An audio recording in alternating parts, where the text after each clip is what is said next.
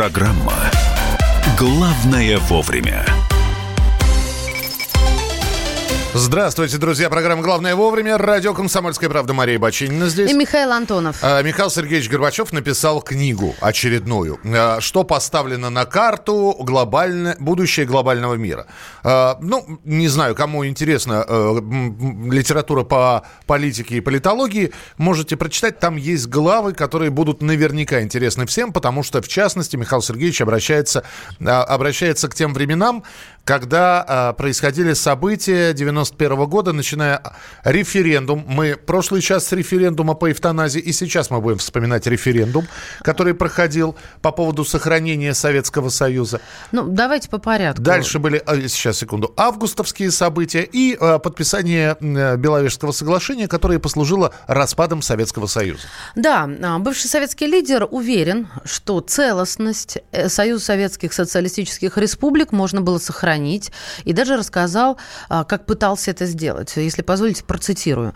«Мое глубокое убеждение состояло в том, что путь к политическому суверенитету республик, к их экономической самостоятельности, сохранению самобытности, развитию культуры лежал через обновление Союза, превращение его в демократическую, реальную, эффективную федерацию, которой республики делегируют часть своих полномочий». То есть Горбачев говорил, что должен был быть подписан новый союзный договор, и подписание уже было запланировано, я напомню, на 20 августа 1990 1991 года. Но случились августовские события, и итоги референдума и подписание нового союзного договора, оно заболталось, заговорилось, э, было скрыто другими событиями. А, мне интересно услышать ваше мнение, ну, люди, которые могут об этом говорить, э, потому что я, например, считаю это фантастической наглостью. А, наглостью и просто феноменальной. Человек, который обязан был сохранить страну, но как бы не сумел. WhatsApp и Viber, давайте высказывайтесь, друзья. 8 967 200 ровно 9702. У нас на прямой связи Евгений Спицын, историк, советник ректора МПГУ Московского педагогического государства государственного университета. Евгений Юрьевич, здравствуйте. Доброе утро. Оказывается, Михаил Сергеевич был, в общем, костями лег э, и готов был лечь. Не перегибай. Лишь, лишь бы сохранить Советский Союз. Но, к сожалению, э, подписание союзного договора сорвал августовский путь, и Горбачев хоть и говорит, что до конца боролся за единство страны, в общем, все перемешали эти августовские события, и дальше он был уже бессилен. Вы согласны с этим? Да нет, конечно. Абсолютно ложные э, постулаты Михаила Сергеевича, которые не отвечают вообще никаким реалиям. Во-первых, у меня сразу возникает законный вопрос. А зачем надо было подписывать новый союзный договор? Существовал союзный договор 1922 года. Ни одна союзная республика, которая подписала этот договор, не высказывала желания его переподписать. Зачем союзный центр пошел на подписания нового союзного договора. Вот пускай сначала на этот вопрос Михаил Сергеевич ответит, а потом мы будем с ним, что называется, дальше рассуждать. А, я, я тогда, ну, давайте я буду адвокатом дьявола, да, так как да, Михаила Сергеевича хорошо. нет, я буду отвечать за него. А, подписание нового союзного договора было необходимо, потому что ряд республик заявили о выходе из состава Союза Советских Социалистических Республик, и возможность удержать их в составе СССР было только через подписание нового договора. Ничего подобного. Во-первых, эти заявления, они прозвучали уже после того, как центральная власть инициировала сам этот процесс. И второе, значит, те союзные республики, например, Прибалтики, которые изъявили желание выйти из состава союзного договора, они могли воспользоваться законом, федеральным законом, союзным законом о порядке выхода союзной республики из состава СССР. Зачем надо было подписывать новый союзный договор, когда существовал инструмент выхода союзной республики? Надо было просто четко исполнить все юридические нормы этого законодательного акта, который был принят в апреле 1990 года. Вот и все. Не надо городить огород, что называется, и тень на плетень наводить. Слушайте, все да... инструменты юридические, они были и в руках центральной власти, и в руках а, руководства союзных республик. А, Евгений Юрьевич, я ориентируюсь на мнение слушателей. Вот вы только что сказали, не надо тень на плетень. Но действительно все запутано, и времени уже много прошло. Смотрите, какие вещи пишут слушатели. Мгновенно активизировались.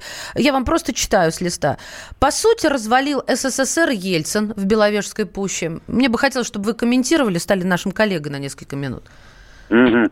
Значит, то, что Ельцин приложил руку к развалу союзного государства, это совершенно очевидно. Более того, он не смог бы это сделать, если в Бескулях, то есть там, в Беловежской пуще, вместе с ним не приложили руку к этому еще два негодяя. Это э, ныне живущие Шушкевич и Кравчук.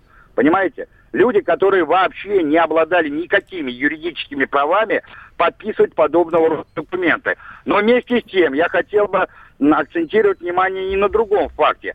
Они подписали договор о распуске Союза СССР и одновременно подписали договор о создании Содружества независимых государств с единой валютой, с единым эмиссионным центром, то есть центральным банком, с едиными вооруженными силами и так далее, и так далее. И де юре у нас существует до сих пор союзное государство – Понятно. Понимаете, да. и когда та же Украина предъявляет нам претензии по поводу Крыма, Донбасса и так далее, так вот пускай сначала Украина подпишет устав СНГ, а как известно, господин Кравчук был одним из подписантов нового союзного государства, а потом предъявляет какие-либо юридические претензии по поводу этих территорий. Потому что де юра Украина, как и Беларусь, как и другие страны, подписанты этого договора, являются членами единого союзного государства. В данном случае неважно, как оно называется. Союз Советских Социалистических Республик или Союз независимых государств. СНГ существует, устав СНГ тоже существует. И, а то, да. что э, главы государств и республик не выполняют какие-то нормы, э, подписанных документов, это уже вопрос 25-й. Тогда еще один вопрос. Евгений Юрьевич, но ведь мы все жили в те времена. Кто-то был помоложе намного, да, мы все были помоложе намного, кто-то явно помнит события 90-х годов, кто-то неявно, но при этом, вы понимаете, ну да, прошло 30 лет, и на голубом глазу человек пишет книгу о том, о тех событиях, которые мы помним, и говорит о том, что он пытался сохранить союз. Хотя 90% скажут, что ну, кто главный в развале СССР, и покажут на него пальцем. Это, это, это, это зачем это делается? Это лицемерие высшей степени. Это, это лицемерие действительно, это, это э, возраст, память, я не знаю что. Нет, нет, это не возраст. Я Михаила Сергеевича хорошо знал и до 2011 года с ним даже общался, пока мне на руки не попались определенные документы, которые стопроцентно свидетельствовали, что он принимал самое активное и сознательное, я вот это подчеркиваю, участие в развале и Союза, и нашего общественного строя. Нет, Михаил Сергеевич эту мантру уже повторяет э, три десятка лет. А, понятно, что он хочет тем самым снять с себя непосредственно вину за развал советского государства и нашего общественного строя. У него были все прямые юридические и правовые, и должностные полномочия, э, значит, арестовать, например, э, тех же заговорщиков, там, Шуш, Шушкевича, Ельцина и Кравчука в Беловежской пуще. Правильно, отдать их под суд как изменников Родины. Я вот тоже этого не да, понимаю. Да, и привлечь их по 64 статье, э, значит, э, к уголовной ответственности за измену Родине. Вот и все. Он на Конституции приносил присягу, значит, э, хранить целостность и единство союзного государства. Он был первым и единственным президентом Союза СССР. Все полномочия у тебя были на лицо. Ты просто не исполнил. Его, кстати, и за это можно привлечь к ответственности, что он не исполнил свои прямые должностные обязанности. Кто тебя заставлял, например, 25 декабря публично выступать и слагать себя полномочия президента Союза СССР? Кто тебе об этом сказал? Ты почему это сделал? у тебя были полномочия на пять лет. Вот и все. Принято, да. Евгений Юрьевич, спасибо большое. Евгений Спицын, историк, советник ректора Московского педагогического государственного университета. Звучало словосочетание «привлечь к ответственности». Для меня этот вопрос тоже остается открытым. Почему никто не, не отвечает? Почему никто не сидит? Давайте называть вещи своими именами. В общем, пучисто посидели. Мы с тобой понимаем, о чем да речь. я понимаю, почему, о чем Почему ты... мы ходим с этими дуршлагами лапши на ушах, и вот эту книжку, на которую будет заработок э, достаточно большой, она еще переведет. Если ты ее купишь. Миш. Кто купит эту книгу? Миш, Да. поверь мне, Найдутся люди, я за- вперед, сколько денег принесет эта книжка. Ладно, мы сейчас не про деньги, мы про страну говорили, Да, а то итак, перескочили. итак, до конца боролся за единство страны, пытался сохранить Советский Союз Михаил Сергеевич Горбачев. Вот что по этому поводу думает член президиума ЦК КПРФ Валерий Рашкин. Он все делал, чтобы развалить Советский Союз. Союзный договор – это нарушение было Конституции, направлено на завуалированное, открытое развал именно Советского Союза. Как генеральный секретарь и президент был обязан сохранить границы, сохранить Конституцию. Значит, он специально его разваливал. И нечего лукавить. И в своей книге он за рубежом давал интервью, что он специально разваливал КПСС изнутри, предавая ее. Прикрывался документами о новом якобы союзе. Какой новый союз? Какой договор? Каких суверенных государств? Это было прикрытие, потому что если бы он просто высказал, я разваливаю Советский Союз, его пристрелили просто. А делал все вот так вот потихонечку, по шагам. Это был Валерий Рашкин, член президиума ЦК КПРФ. Друзья, вы присылаете... Кто-нибудь, по- попроси, Мишечка, пока Да. успею. Кто-нибудь понимает, зачем это было сделано? Ну, если только кроме денег. Ну, вот зачем это было сделано? Я, как человек, живший тогда, и, и жи- живущий до сих пор, я до сих пор не могу разобраться в этом, понимаете? Человек свято верит в то, что он пытался А, сделать. свя- свя- Тогда это, это объяснение. я сейчас без иронии, если он, свято, верит. ну, в то, что говорит. И это его право. И наше право То оценивать есть тогда он верил слова. в то, что он делает правильно, сейчас он делает, верит в то, что он этого не делал. Да. Ну, да. Миш. А, Мы продолжим. Через несколько минут будет новая тема. Далеко не уходите. Главное вовремя. Чиновникам в России не до шуток. За них взялись Андрей Рожков и Михаил Антонов. Зачем вы скорую вызывали? Сами не могли нож достать, что ли? Вы знаете, что бывает за ложный вызов? Что бывает? Что бывает за, ло- за- Штраф сейчас за ложный вызов большой. Господа депутаты, значит, я собрал вас здесь, чтобы сообщить на пренеприятнейшее на известное на. Нам, значит, нечего больше на запрещать на. на. Вы в своем уме вообще, господа депутаты? Все лазейки перекрыли. Вам еще три года тут сидеть? Есть мысли у кого-нибудь? У меня есть. О, комитет по здоровью проснулся. Ну, давай, слушаем, давай. А давайте сделаем перерыв на обед. Каждую пятницу в 10 вечера по Москве на радио «Комсомольская правда». Бюрократию и глупость вышибаем смехом. В программе «Не до шуток».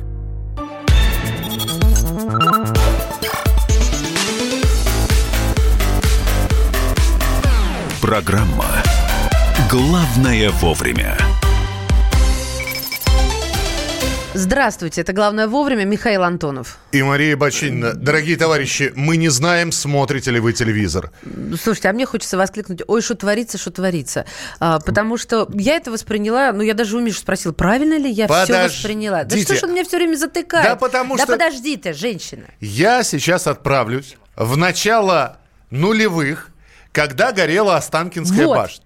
Вот поэтому я и кричу, что творится, что творится. Когда-то горела Останкинская башня, и э, часть населения России осталась без телевидения.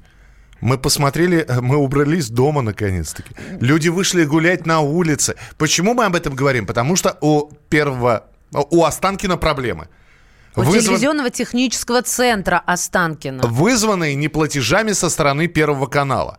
Об этом предупредил в видеообращении к сотрудникам предприятия генеральный директор технического центра Михаил Шубин. Он сообщил, что, во-первых, они сократили работников что из-за отсутствия денег и регламентных работ под угрозой техническая работа телецентра. Вот, вот это самое ключевое. Впервые за 15-летнюю практику, говорит Шубин, последние 3-4 года аварийность стала нарастать, причем лавинообразно. Мы во многих вещах не гарантируем эфир, работоспособность телецентра. Это крайне мерзкая ситуация, но ничего сделать с ней мы не можем. То есть как я, вот обыватель, должна понимать это выступление? А, То есть в любой момент провода может закоротить и загореться. Все накроется них. медным тазом. У них. И Да, у- ну а- я в Останкино имею в виду. а А, у сколько там телеканалов? Не, ну, Огромное количество. Ну, вроде как э, неплатежка идет со стороны Первого канала, да, но под угрозой действительно находятся что? НТВ, ТВЦ, э, Первый канал. ТВЦ, по-моему, не там. Ну Там. ладно, мы сейчас можем э, тень на плетень навести, немножко может, нет? запутаться. Да. В, в общем, Сергей Ефимов, замредактор отдела телевидения «Комсомольской правды». Сережа, сколько каналов мы можем потерять? Привет. Привет. Ой, Доброе утро. Ну, я тоже, как и вы, не помню, но там довольно много, ведь даже те каналы, редакции которых находятся в другом месте, они технически зависят от телецентра останки, от этого, от этого красивого здания, а, от этого уродливого здания, которое да. в последние годы красиво раскрасили в настроечную таблицу а, из советских времен.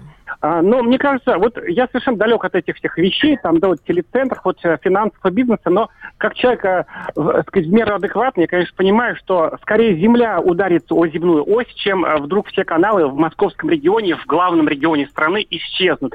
А, о том, что у Первого канала есть финансовые проблемы, говорят не первый год, это общеизвестные вещи, даже известна сумма, например, по итогам прошлого года убыток Первого канала составил 13,1 миллиарда рублей, но при этом, то есть огромная, колоссальная сумма, да, вот у нас с вами таких денег нет, мы не можем помочь Первому каналу, но, но при этом Первый канал это э, канал, который больше всех зарабатывает денег, да, его...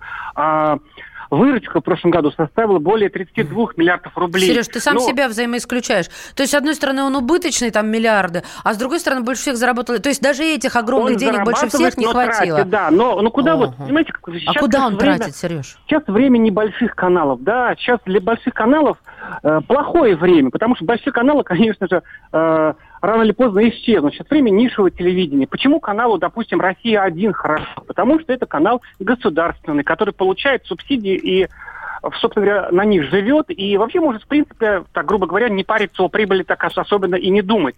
Вот. У Первого канала сложнее, это акционерное общество, конечно, значительной, я бы сказал, львиной долей владеют через э, те или иные предприятия владеет государство, да, вот и Тартас там участвует, значит, Роскомимущество. Э, Сереж, Сереж, Сереж, сейчас мы, подожди, сейчас мы, мы сами без тебя запутаемся, кто чем владеет. Подожди, минуточку. А, Сергей, скажи, пожалуйста, огромные рекламные бюджеты. Сколько стоит э, рекламный блок на Первом канале? Э, мы таких зарплат не видели. Я понял вопрос пример, да. Ты а говоришь, тратится. На что тратится? Смотри, а Первый канал, помимо того, что делает какие-то вот рыночные вещи, которые вот, значит, приносят прибыль, шоу «Голос» снимает, да, или там показывает хоккей какой-нибудь.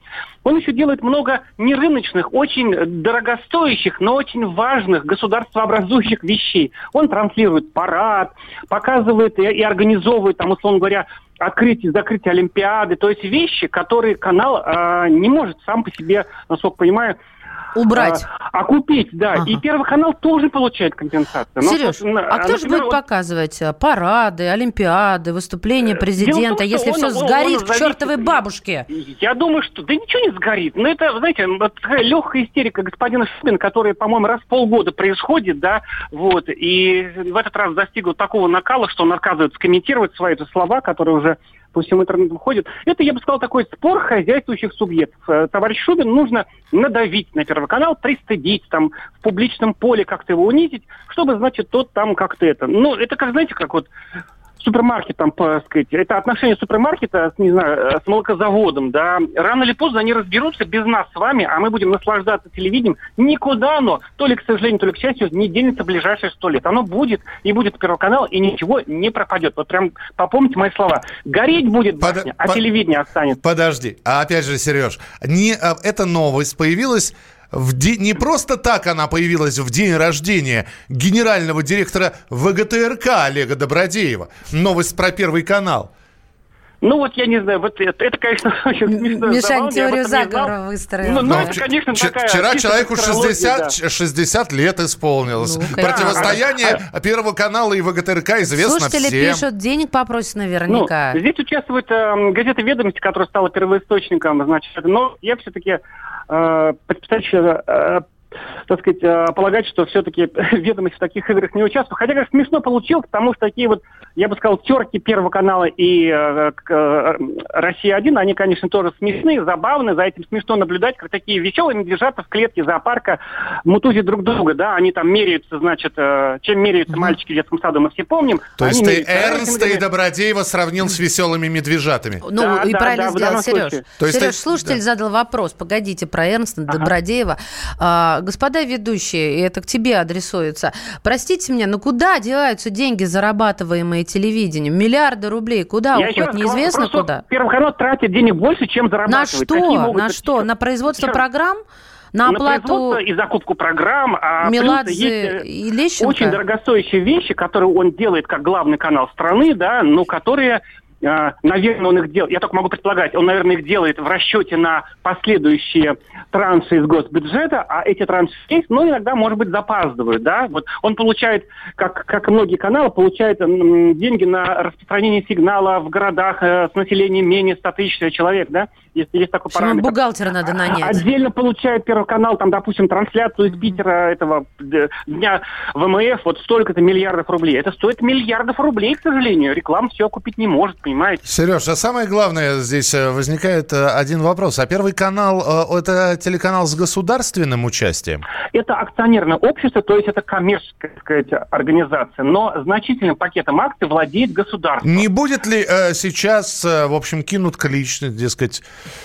Давайте поможем Россия, по- Россия, в смысле, не телеканал Россия, а Россия стран. Помоги Первому Да каналу. давайте каждый по миллиону скинется, да мы погасим эти, эти долги, там просто одно левое. Мужики Это, гуляют. конечно, шутка. Мужики Сережа, у нас, загуляют, у нас не, не, не настолько большие зарплаты. Ты Я не знаю про твою, да. Сергей Спасибо. Ефимов, заместитель редактора отдела телевидения «Комсомольская правда». Спасибо, Сереж. Мы продолжим через несколько минут. Оставайтесь с нами на радио «Комсомольская правда». Впереди будут обсуждения тем о том, как священника из Рязани за чрезмерное употребление алкоголя и жестокое обращение с домочадцами не арестовали, не осудили, а всего лишь отстранили от богослужения на год. Об этом история через несколько минут в нашем эфире.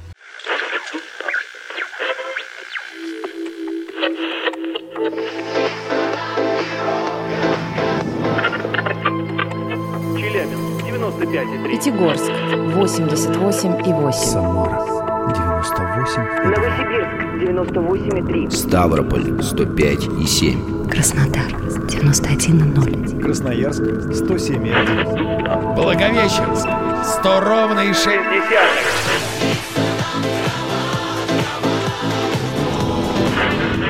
Санкт-Петербург 92,0. Москва 97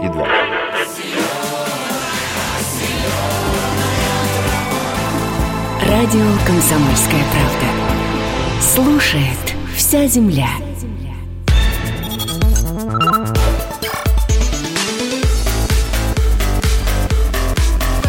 Программа «Главное вовремя». Итак, друзья, э, давайте мы сейчас поговорим про священника. История об этом на- наделала много шума. Иерей Владимир Покровский служит в Казанском женском монастыре.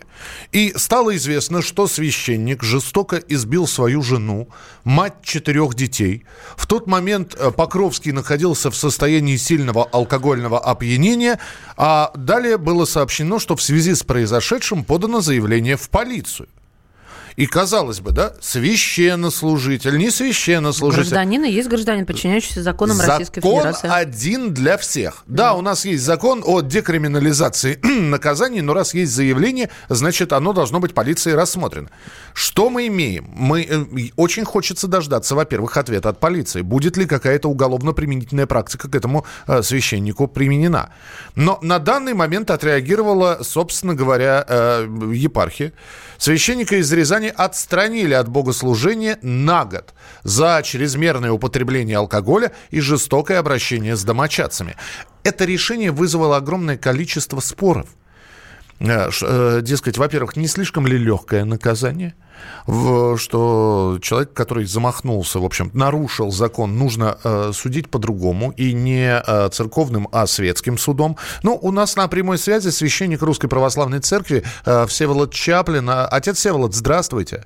Сердечно вас приветствую. Здравствуйте. Да, а, отец Всеволод, скажите, пожалуйста, э, вот такая, такое наказание, отстранение от богослужения на год, это, э, это серьезное наказание по церковным канонам или достаточно легкое? Это достаточно серьезное наказание, то есть это отстранение от священнослужения. Самое главное, что есть у священника, это возможность совершать литургию, если я правильно понимаю, сейчас этот человек будет просто работать в качестве повара в э, церковном э, учреждении.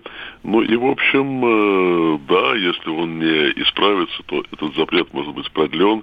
Если будет приговор суда, то, э, очевидно, может быть и лишение сана. Да, в таких случаях часто ждут решения суда, ждут того, что будут все обстоятельства окончательно выяснены. Так что, в общем, это такое наказание достаточно жесткое, и э, оно принято, как вы видите, в краткие очень сроки, буквально после того, как стало известно обо всей этой очень тяжелой истории. Ну и сейчас видно, что э, свидетельств э, не в пользу этого священника достаточно много. Это и супруга, конечно, это и другие люди, которые высказывались. Да, он сам там говорил о том, что это оговор, ну и эту информацию, конечно, тоже нужно, нужно проверить. Но много свидетельств того, что этот человек э, пьянствовал, что он действительно издевался над женой. В общем, история очень печальная. Вы знаете, среди духовенства вот таких историй меньше, чем в целом по стране, но все равно к священнику особые требования, вот. особое внимание. Отец Всеволод, я хотела как раз об этом поговорить, про особое внимание и про э, репутацию, точнее, про огромный урон, когда священники ведут себя неподобающим образом, какой урон они наносят русской православной церкви. Я понимаю то, что ну, пошатнуть, конечно, устои им не подвластно. Я к тому, что м- вот как э, вы, вы обучаетесь? У вас есть какие-то проверки на местах? Потому что это другой мир для нас, э, э, мирских людей. Объясните нам, пожалуйста, что вы делаете для того, чтобы вот таки, таки, такого не происходило? Или все на совести человека? Нет, конечно, долг епископа смотреть за своим духовенством. И, кстати, епископ – в Рязани очень честный, очень толковый. Это митрополит Марки, я его знаю достаточно давно. Э, ну и есть разные церковные дисциплинарные структуры. Но, увы, часто получается так, что семьи духовенства не очень, что называется, просвечиваются и общественностью, и церковными властями. Об этом патриарх говорил несколько раз, что есть проблемы в в священнических семьях довольно много разводов, довольно много разных э, э, историй, когда фактически семья оказывается разрушена, ну, конечно, вот, э, да, внимания нужно больше. И не только в плане проверок, а в плане просто доброжелательной помощи тем семьям, где uh-huh. есть проблемы.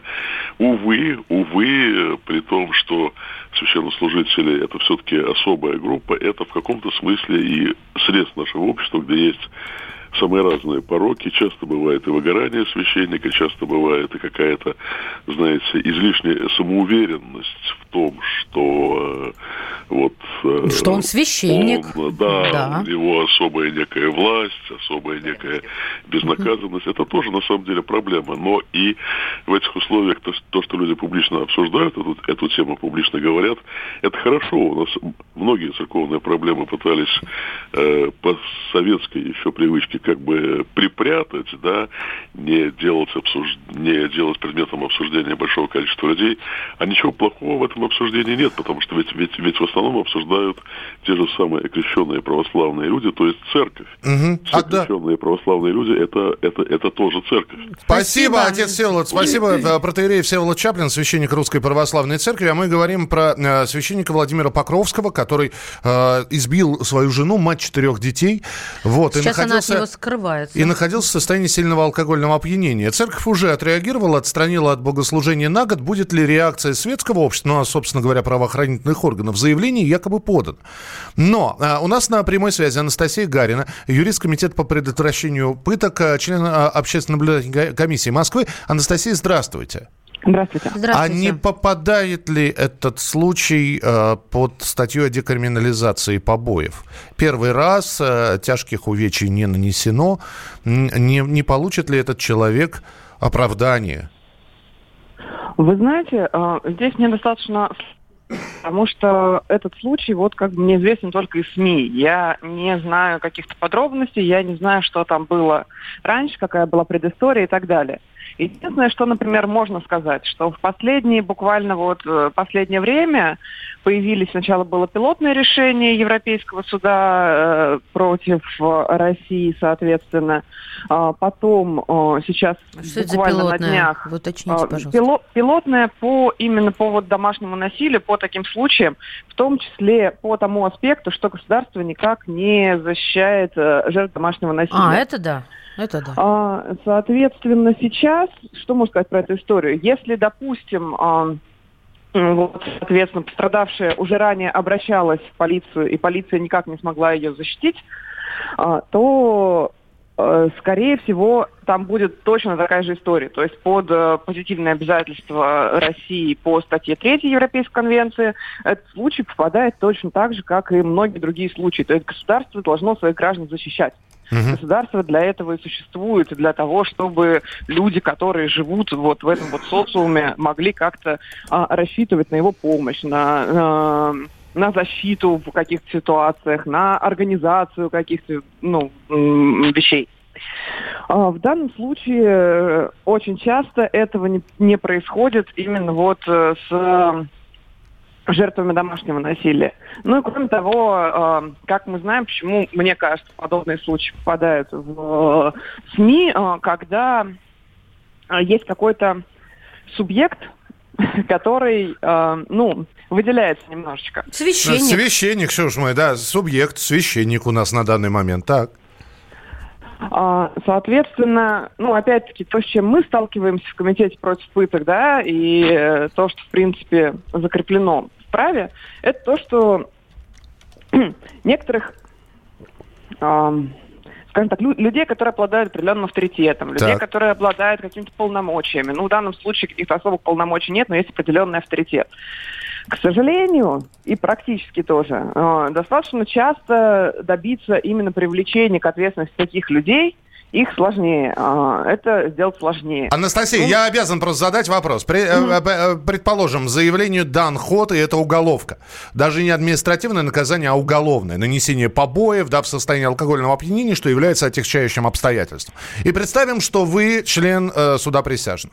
И именно от вас зависит сейчас э, сказать, э, виновен или не виновен. Заслуживает наказания не церковного порицания, отстранения на год от церковной службы, а именно вот наказание от общества. Неважно, священник он или нет. Он э, поднял руку на женщину. Он член общества, светского государства. Вот э, что скажет Анастасия Гарина, если бы у нее спросили, он виновен или не виновен, и должен ли он понести наказание? Смотрите, Анастасия Гарина как член присяжных быть не может, потому что Анастасия Гарина испорчена в этом плане юридическим образованием и э, юридической практикой. Поэтому позвать меня присяжных никак нельзя, потому что у меня уже есть специальные знания по, этому, э, по, этому, по этим вопросам. А, Вычеркиваем. сказ- Вычеркиваем Анастасию Гарину, да, из списка присяжных. А, Я хочу сказать, что важно, на мой взгляд, а, вот если, если говорить о каких-то общих вещах, не, э, а именно общие вещи, неприемлемость насилия, неважно, женщина, мужчина, ребенок и так далее, не должно быть насилия. Если есть какие-то группы более уязвимые к насилию, то эти группы надо дополнительно, э, дополнительно защищать. Опять-таки не значит, что каждый представитель группы женщина сталкивается с этим насилием. Но если больше женщин сталкивается с этим насилием, то значит можно говорить о определенной уязвимости группы. Принято. А. Спасибо вам большое. Спасибо. Анастасия Гарина, член общественно-наблюдательной комиссии Москвы, юрист комитета по предотвращению пыток. Так, с какого перепуга священник это особая группа? С такого, что вы глухой. Мгм. Все говорили, что якобы, как бы, слушайте внимательно. Побил бы этот священник прихожанина, посадили бы, наверное. Жену и детей по пьяни можно. Мы страна варваров. Поп Дмитрий Смирнов говорил, что урезал кому-то по э, щам. Это а, протеерей рассказывал о том, как он отучил детдомовского мальчика ругаться матом. Я ему дал по роже, вот он уже пять лет не ругается. Если взять 100 священников и 100, например, программистов, кто из них чаще нарушает, нарушает закон? Да не надо делить людей. Надо просто понять, из 200 кто чаще нарушает. Лучше и сто раз услышать, и сто раз увидеть. Наш эфир на YouTube-канале «Радио Комсомольская правда». Для всех, кто любит по-разному. И ушами, и глазами.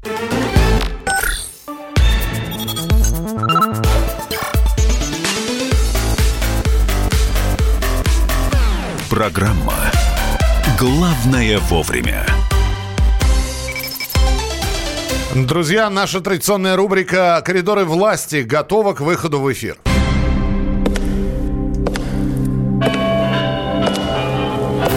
В коридорах власти. И постоянный ведущий Дмитрий Смирнов уже с нами. Дима, приветствуем. Доброе утро. Ты знаешь, что ты сейчас стал яблоком раздора? Мы с Михалычем вцепились друг в друга, потому что а, вот из-за тебя, хотя нет, надо сказать, благодаря тебе узнали, какое, какая длинная фамилия у президента Кубы. Потому что Михалыч говорит, что фамилия у него Диас-Канель, я говорю Бермудес, да? А оказывается, он и Диас-Канель, и Бермудес два в одном. Зачем ты пишешь часть только фамилии в своем твиттере, Дима? Да, а вы знаете, что президент Монголии Баттулга, он у нас всего Баттулга, а все остальные Нурдин, ему придумали, чтобы просто он выглядел нормально на табличках Солиднее, да? Угу. Да. А Синза Абе вообще не Синза Абе, а Абе Синза, и он просил его писать по-человечески лично. Хорошо, что не как бы Синза. А Слава КПСС это вообще не человек, да, мы знаем. Чен Ин вообще нельзя его называть веселым Ином, а надо называть веселым Кимом. Кимом, да, Ким фамилия. Просто всех переврали, надо Я сейчас пойду и застрелюсь. Да. Давай объясни, пожалуйста, зачем мы заговорили про президента Кубы? Во-первых, мы узнали, слушали. что там есть президент. Ну не, ну вот. прекрати, а что, не знали? Некоторые не знали. Да? Ну да. хорошо, некоторые думаю, Да, некоторые вообще думают, что там до сих пор Фидель Кастро, каждый... Мигель Марио Нет, там, там Кастро младший уже. Не, не там. Рауль Кастро, и да, и он уже так вот, ему очень много лет Раулю Кастро, надо сказать.